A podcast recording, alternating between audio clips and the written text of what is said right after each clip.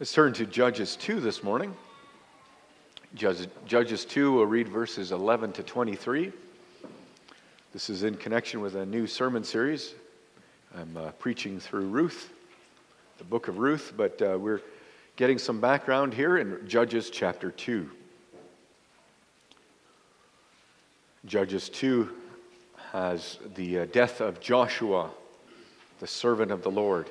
That was verse 8. He died when he was 110 years old.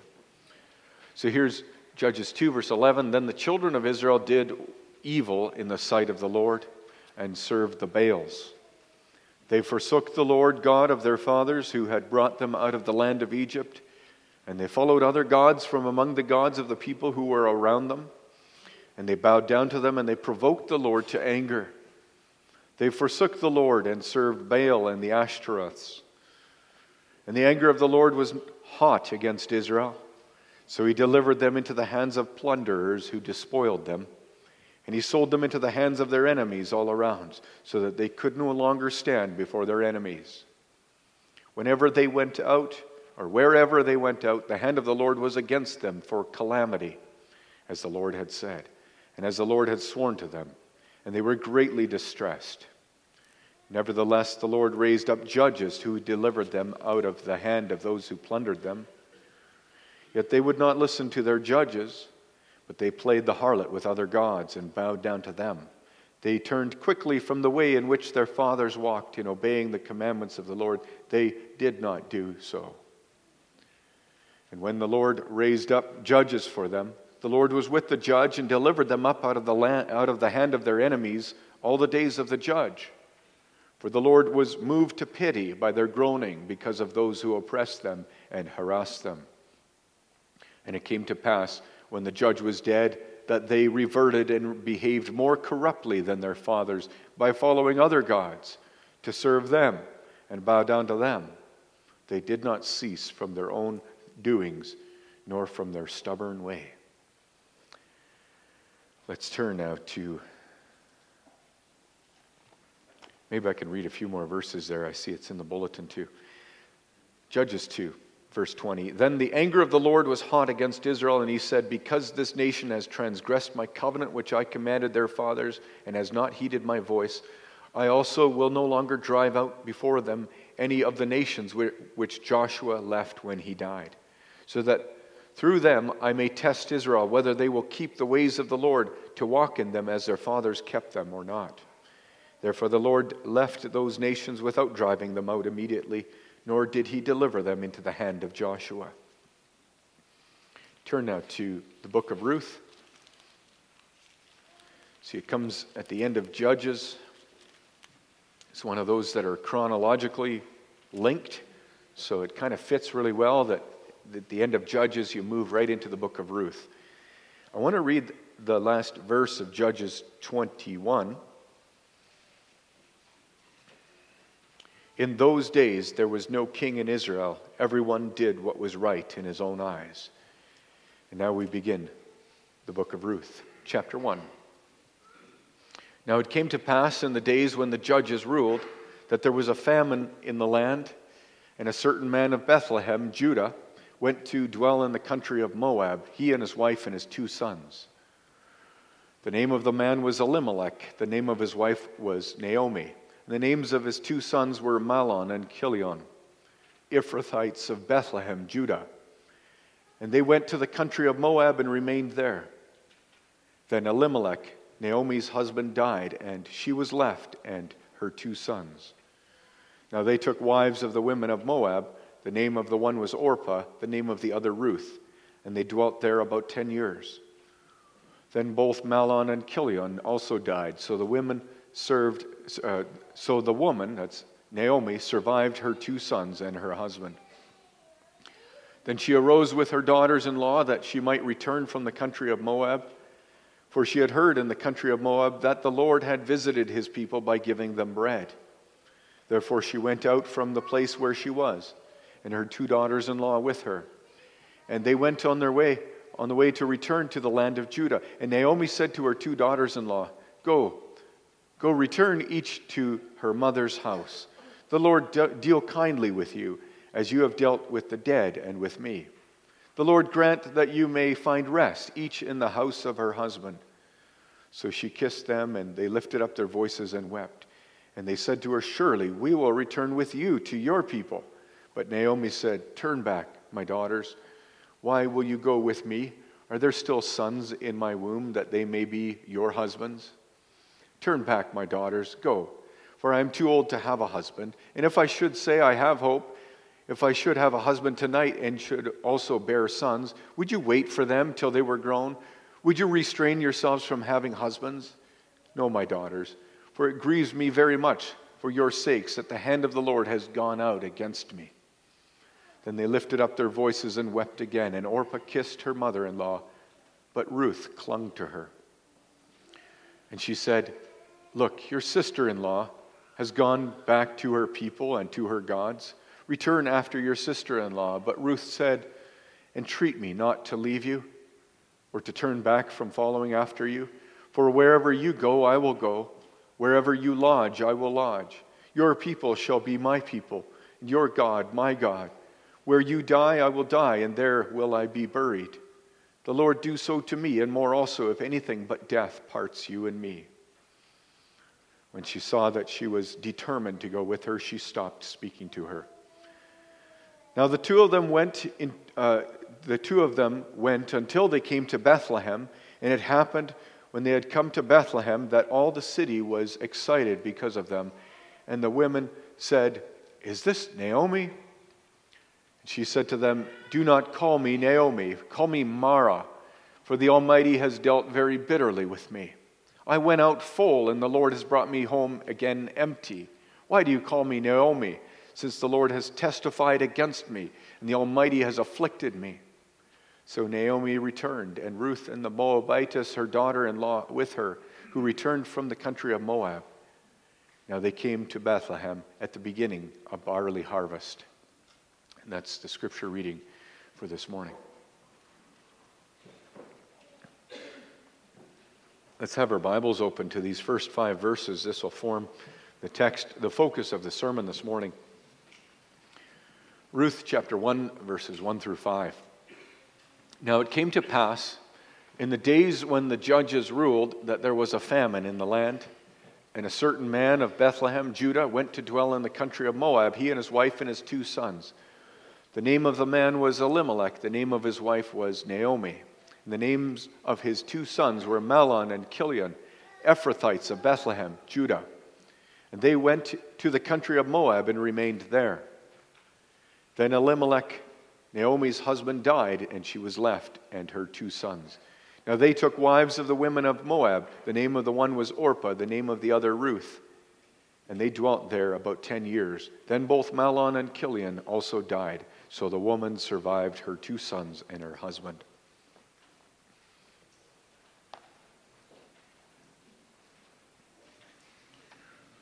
After the sermon, we're going to sing hymn 84, verses 1 and 2.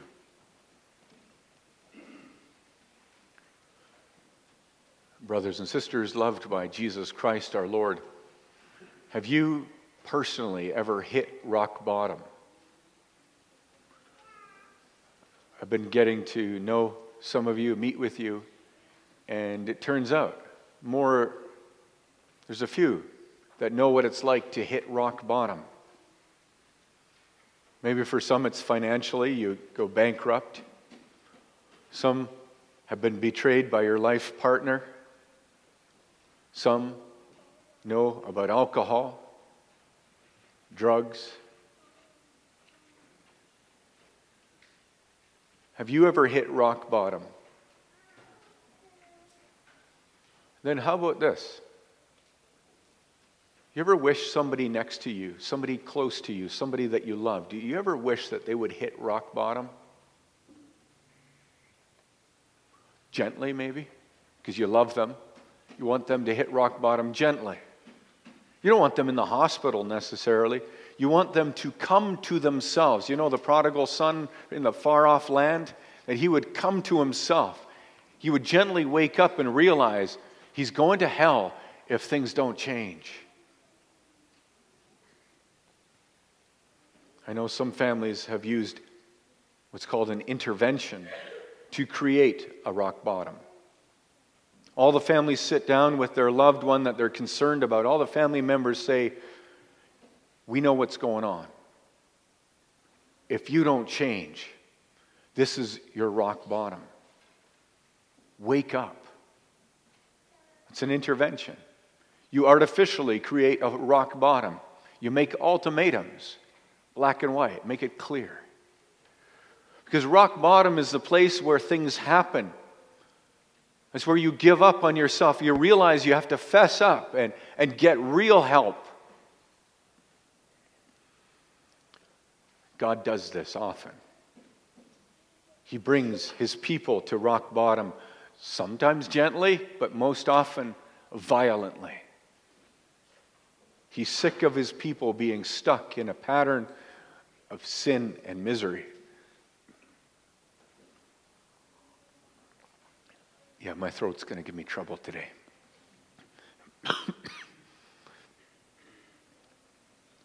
God is sick of his people being stuck in a rut of sin and misery. If he has no compassion, he would do nothing. If he has no compassion, he'd leave you, he'd leave me stuck in, and sinking in the quicksand of our own sinful choices. But God's not doing nothing. Beginning in this book of Ruth, we see God doing something. And he's putting himself in the headlines of, of this family, not only Israel, but of this Israel, Israelite family in particular. And he's making them hit rock bottom. And so, our first five verses, it's like a set of five bullet points here. Our introduction almost has no emotion to it. It goes like this famine in the land of Israel. Family moves off to Moab. Fathers die, sons die. Five verses show that this family is doomed. They're going full speed to a dead end. And we're going to be asking why. I always ask why. Maybe you do too. Even if it's not a simple answer, we don't expect a simple answer. There's this one family of Elimelech and he's a symbol, he's a picture of a whole country of Israel. This family is a canary in the coal mine. Maybe you, have heard of that expression a canary in the coal mine, an early indicator. This little bird, if it's down in the coal mine, if it dies, that's a bad sign. You better get out of there. And so this one family is in danger. It leaves Israel. The promised land is cursed it's not safe to be there. The hand of the Lord has gone out against us. That's Naomi's uh, wording in, in verse 13. And this becomes a glimpse of an exile that's going on, where sometime in the future, you know that Israel would be taken out of the promised land. Well, here, here are some people that says, we can't survive in this promised land. Why all this bad news? And I'm not sure if this family of Elimelech is ever going to get an answer, but this book of Ruth is trying to put it together for us, spell it out. God has had enough of the time of the judges. Verse 1 Now it came to pass in the days when the judges ruled. So that's the time of the judges it's talking about. There was a famine in the land. And we read from Judges just to get a taste of this, a glimpse of it. What God has had enough of Israel going into idolatry, Israel doing what's right in their own eyes, God punishing them. He sends enemies to trample on them. Israel cries out to the Lord. The Lord sends judges, judges like, you know, Ehud, Deborah, uh, Gideon, Jephthah, Samson. The cycle goes on forever. It's like sin, suffer, scream, and save. The book of Judges ends with that line. In those days, there was no king in Israel. Everyone did what was right in his own eyes. There was no king in Israel. God puts his finger on the problem. And he declares the solution. His leader, that's the solution. And not just any. It's not saying let's switch up our style of government. Maybe you're going to read this and think, oh, they just need to go from a judgeocracy to a democracy or something, or uh, maybe a monarchy. No, no, no, no. We're looking for a king who's after God's own heart, a king like David. It's spoiler alert Ruth turns out to be the great grandmother of David. And that's all in the line pointing to the son of David, Jesus Christ. Ruth is in the genealogy of Jesus Christ. But, but here's the point without Christ as shepherd, we're like sheep that go astray. Without Jesus Christ as king, we will all do what's right in our own eyes, and it's going to be the cycle of frustration, spiraling out of control toward hell. Rock bottom. And you know this probably from personal experience. Haven't you settled with this kind of chaos of the time of Judges? You settle with a level of being out of control once in a while. Like those Israelites back then, you would sin and suffer and scream till you're saved. Repeat. Repeat again. Maybe you accept a certain level of sinfulness, brokenness in your life. Make peace with this and have a balance. That you have sin in one corner of your life and then a little bit of religion in the other corner of your life. Like the time of the judges. Every once in a while, you hear somebody come along like a judge. You get some good pointers. Be a better person. Try harder. And then you're back in the same cycle. You hear what God just said? Israel was doing right in their own eyes because, why? There is no king in Israel. You don't have my king in charge. You're doing what's right in your own eyes. Think about what Paul, how he refers to this. 1 Corinthians 15, verse 50. Flesh and blood cannot inherit the kingdom of heaven. And Paul, the apostle, uses that language a lot. The flesh is the old sin nature. This is the language for wants and desires and appetites. You want to know what's doing right in your own eyes? You've got it in your own heart. You're doing what's right in your own eyes when you let your screens dictate your life. Your fridge, your pantry dictates your life. Your bed, your sleep, your next purchase, all your shopping. It's all running your life, no different from an unbeliever. And then what? You wake up. You're suffering you realize that these idols are sucking the life out of you. And you scream, you cry out to help for the Lord, that the Lord would help you, that He would have compassion and save you. Maybe this describes your life because it's run by the flesh. That's how it happens. It's like you have no king. You're doing what's right in your own eyes. And it's a dead end, and you know it. Now, that's the note we begin with in the book of Ruth. Something seriously lo- wrong in the land of Israel. There's a famine in the land. It's a clue that there's, there's something wrong, that creation itself is groaning because the sons of God have not yet been revealed. The righteous ones are not ruling the promised land like we're hoping. And picture the Lord God in heaven I often picture God in heaven with his full control. And maybe it's because I'm more uh, of an engineering mind, but I imagine heaven with a control room. I know God has angels and servants and he can just speak, but, but I imagine a control room, much like the cockpit of an airplane. All these knobs and switches and levers, lights and screens. And I picture the Lord God in heaven in, in that control room with his hand on a lever. This is the famine lever, and he pulls it. There are other levers too, right? I've used enemy warfare. That doesn't seem to be very effective. I've got pestilence and plague. Maybe, maybe that's coming next. So you have to see the Lord God in charge, in total control. My people have been stuck in a rut of sin. I'm going to pull the famine lever and bring them down another level lower to, walk, to rock bottom. Notice this happens to Bethlehem, of all places. Verse 1 A certain man of Bethlehem of Judah. Anyone know what Bethlehem's famous for? Okay, yeah, you're going to say Christmas and Jesus, or I don't know all the kids, but, but you know what Bethlehem's famous for? In the name of Bethlehem, how that city got that, or that little town gets the name, it's Beth Lechem, house of bread. They're, they're famous for growing wheat. This is the breadbasket town of Israel.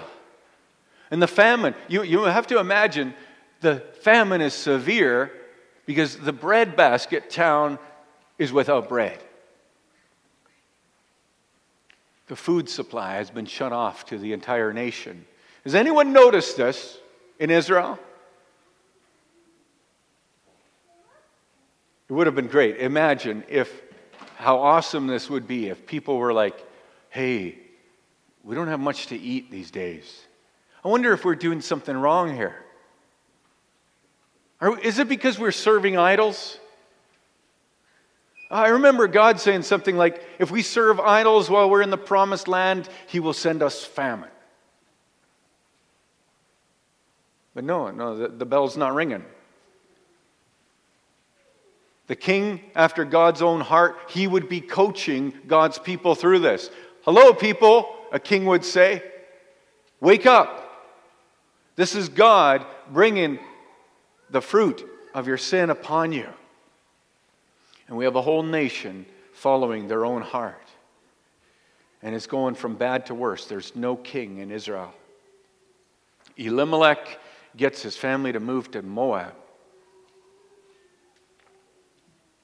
He's an interesting fellow, this Elimelech. First of all, his name means, My God is King. And it certainly seems like that's not working out, that name. My God is not King would be more realistic. Because instead of repenting, he takes his family on this move to Moab. I don't know, other guys have moved. Okay, if you, if you know your Bible, you remember Abraham, he was stuck in a famine, so him and Sarah went to Egypt. Or, you know, Jacob, or you know, Joseph. These guys end up going to Egypt, and there are famines. But this is a famine in the land of Israel. Back then, it was the land of Canaan. And Canaan was getting the famine they deserved. Now it's Israel. Here's a message for God's own people. What are you doing moving away? Do you know anything about Moab? Across the other side of the Dead Sea, up in the hill country there? Do you know what their name is? My God is Chemosh. That's the God they serve. They have that false religion in that country. And there's Elimelech. My God is king, taking his family to my God is Chemosh. You tell, this is going worse. And in the opening verses, the famine lever isn't working. Why? Because people escape. They leave. They avoid reckoning. What's God going to do? Let's watch God move a few more levers to get his people to, to be closer to rock bottom and wake up. So the next Elimelech dies. Are we as low as we need to go yet? And then there are two sons, Mahlon and Chilion. Verse 4 says, They took wives of the women of Moab.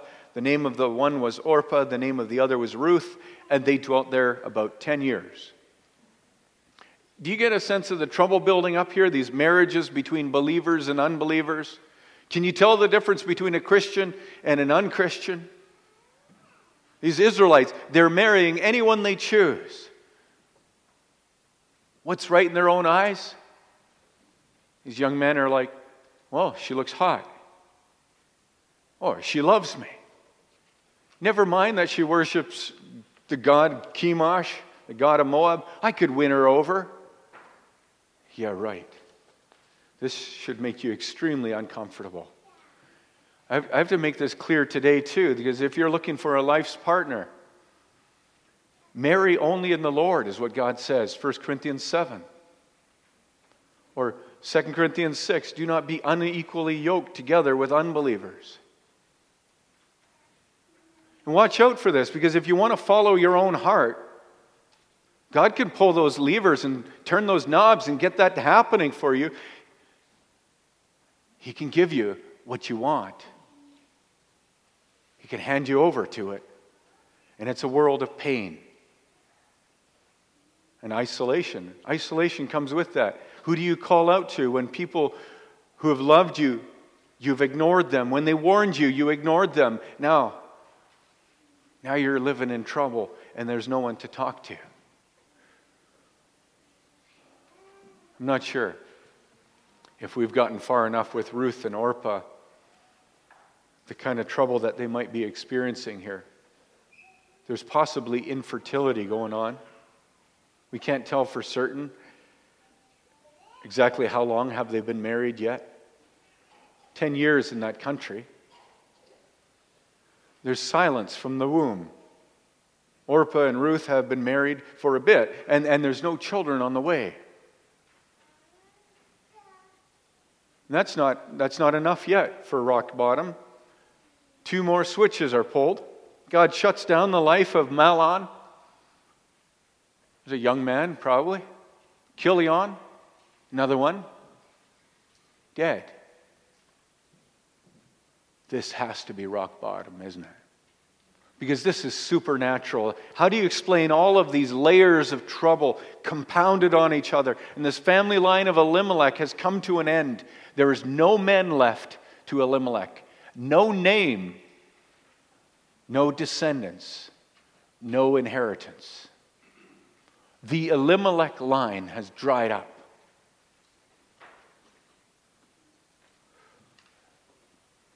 It's a good time to collect your thoughts because you trace these five verses and it's just going downhill fast. This family of sinners from a nation of sinners, doomed. And yet, you know how you read a book? If it's only like the first five verses, you're like, oh, there's a lot more here it can't just end right now. You, you, you look ahead, you know there's got to be some good news.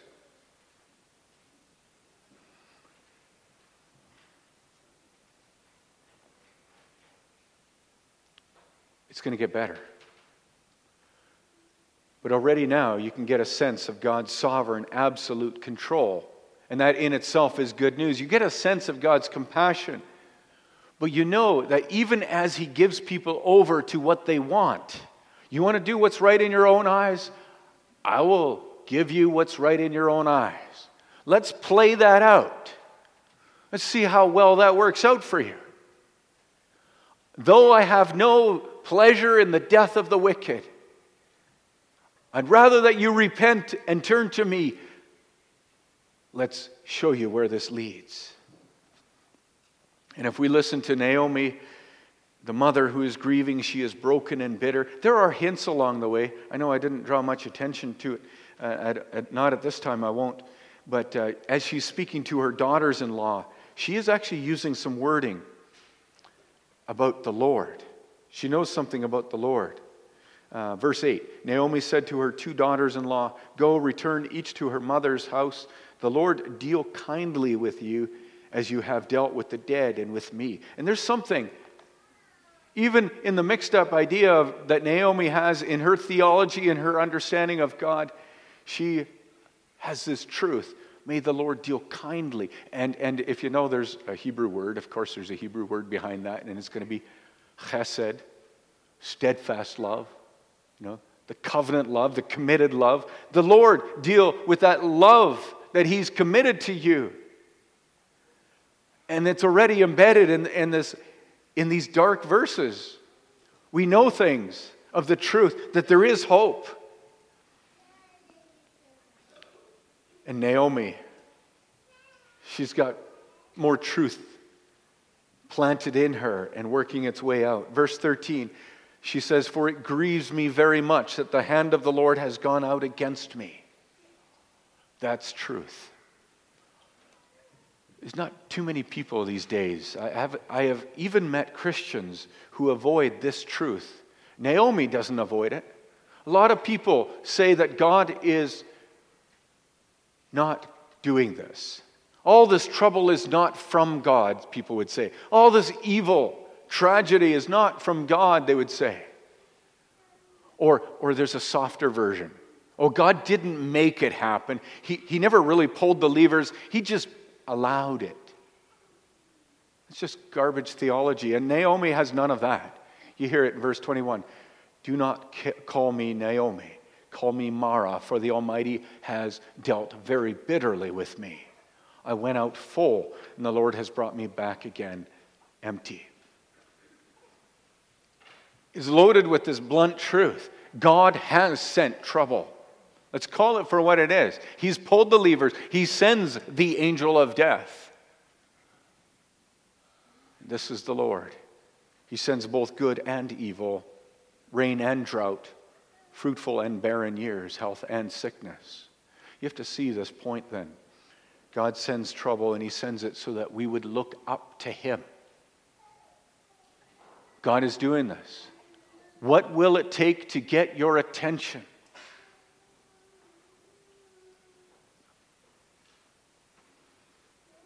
And you know from the book of Job that trouble and disaster is not always because of a sin or your sin or somebody's. It's not always because of entrenched patterns of sinfulness, like here in Ruth. Sometimes God pulls the rug out from under his children to show his strength and his power and his grace. Think of the Apostle Paul with that thorn in his side, a messenger of Satan. It could be like for many who suffer, it's a call to persevere. My grace is sufficient for you. But, here's the book of Ruth. And it's clearly meant for repentance this time. Even Naomi, in her grief, she begins asking questions like, Why is this happening to me? What have I done? You know where you see that? Verse 21. It's basic starting point. Ask this Why do you call me Naomi, since the Lord has testified against me and the Almighty has afflicted me? You hear that? The Lord has testified against me. He's pointing right at me. He's pointing out the wrong that I've done. And she must be scrambling, thinking of all the choices that she has made. Some obvious ones, maybe, and some not so obvious. And she is really thinking about it, examining herself. And so I don't want you to miss this opportunity, brothers and sisters, when you are broke or sick or lonely or whatever tragedy you're going to whatever you're going through, don't miss this opportunity because you live in a life in this world that you can just pull more levers and call people up. And there are government agencies and there are so many ways to insulate you from this wake up call. You can borrow money when you're broke. You can, you, you can get out of trouble by calling a friend. But how often isn't the Lord saying, This last thing that I just did in your life, Wake up. Are you putting me first? Are you following my king? Are you doing what's right in your own eyes? Why has the hand of the Lord gone out against me? What am I doing wrong? I urge you, if you're not one who asks this, ask it. I know some of you, you ask this often. You already do this. But for others, it never crosses your mind that your life is seriously messed up, that you need a king. Your road is a dead end, and you're going fast. God says, You need my king. That's the bottom line. You need a leader who will warn you. You need His word of authority in your life, His command to make sure that you don't do what's right in your own eyes. And I'm not sure if, if in these first five verses, do you get it? Do we get it? How convinced the Lord is about His solution? How determined, how committed the Lord is for this? Because you go on this roller coaster ride of sinning and being punished and suffering and then crying out and screaming to the Lord and being delivered again. And you, this roller coaster, God says, it comes to an end with my king. Deuteronomy 18, verse 18, God says, I will raise up for them a prophet like you, Moses, from among their brethren, and I will put my words in his mouth, and he shall speak to them all that I command you. And think of God's triumphant promise, Jeremiah 31, verse 31. The days are coming when I will make a new covenant with the house of Israel and the house of Judah. I will put my law in their minds. I will write my law in their hearts, and I will be their God, and they shall be my people. This is what my king will do. He'll give you my Holy Spirit. Romans 8, verse 5 those who live according to the Spirit set their minds on the things of the Spirit.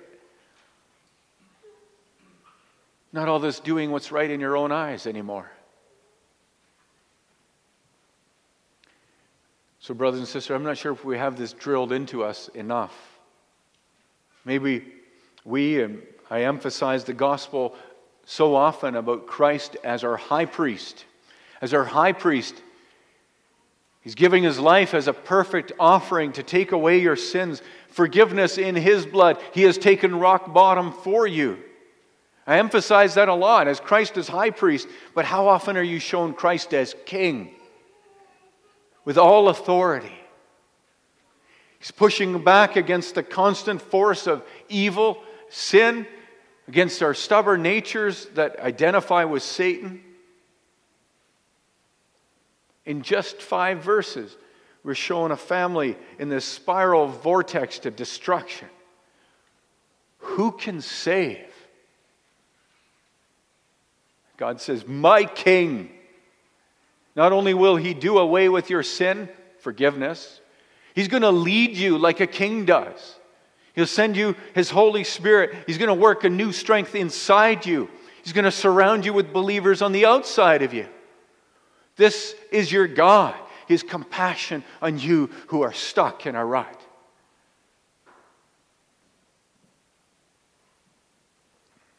You have to see Christ as King at God's right hand. Remember all authority given to Christ? At God's right hand, He is now pulling the levers. Jesus Christ, your King. Wasn't it recently He pulled that big COVID lever? Or how about the, the government overreach lever? How about the inflation lever or the, the worker shortage? And then in your own life, individual levers and knobs and buttons, you name it. Christ is saying, don't just be about escaping this next little bit of trouble I'm sending you.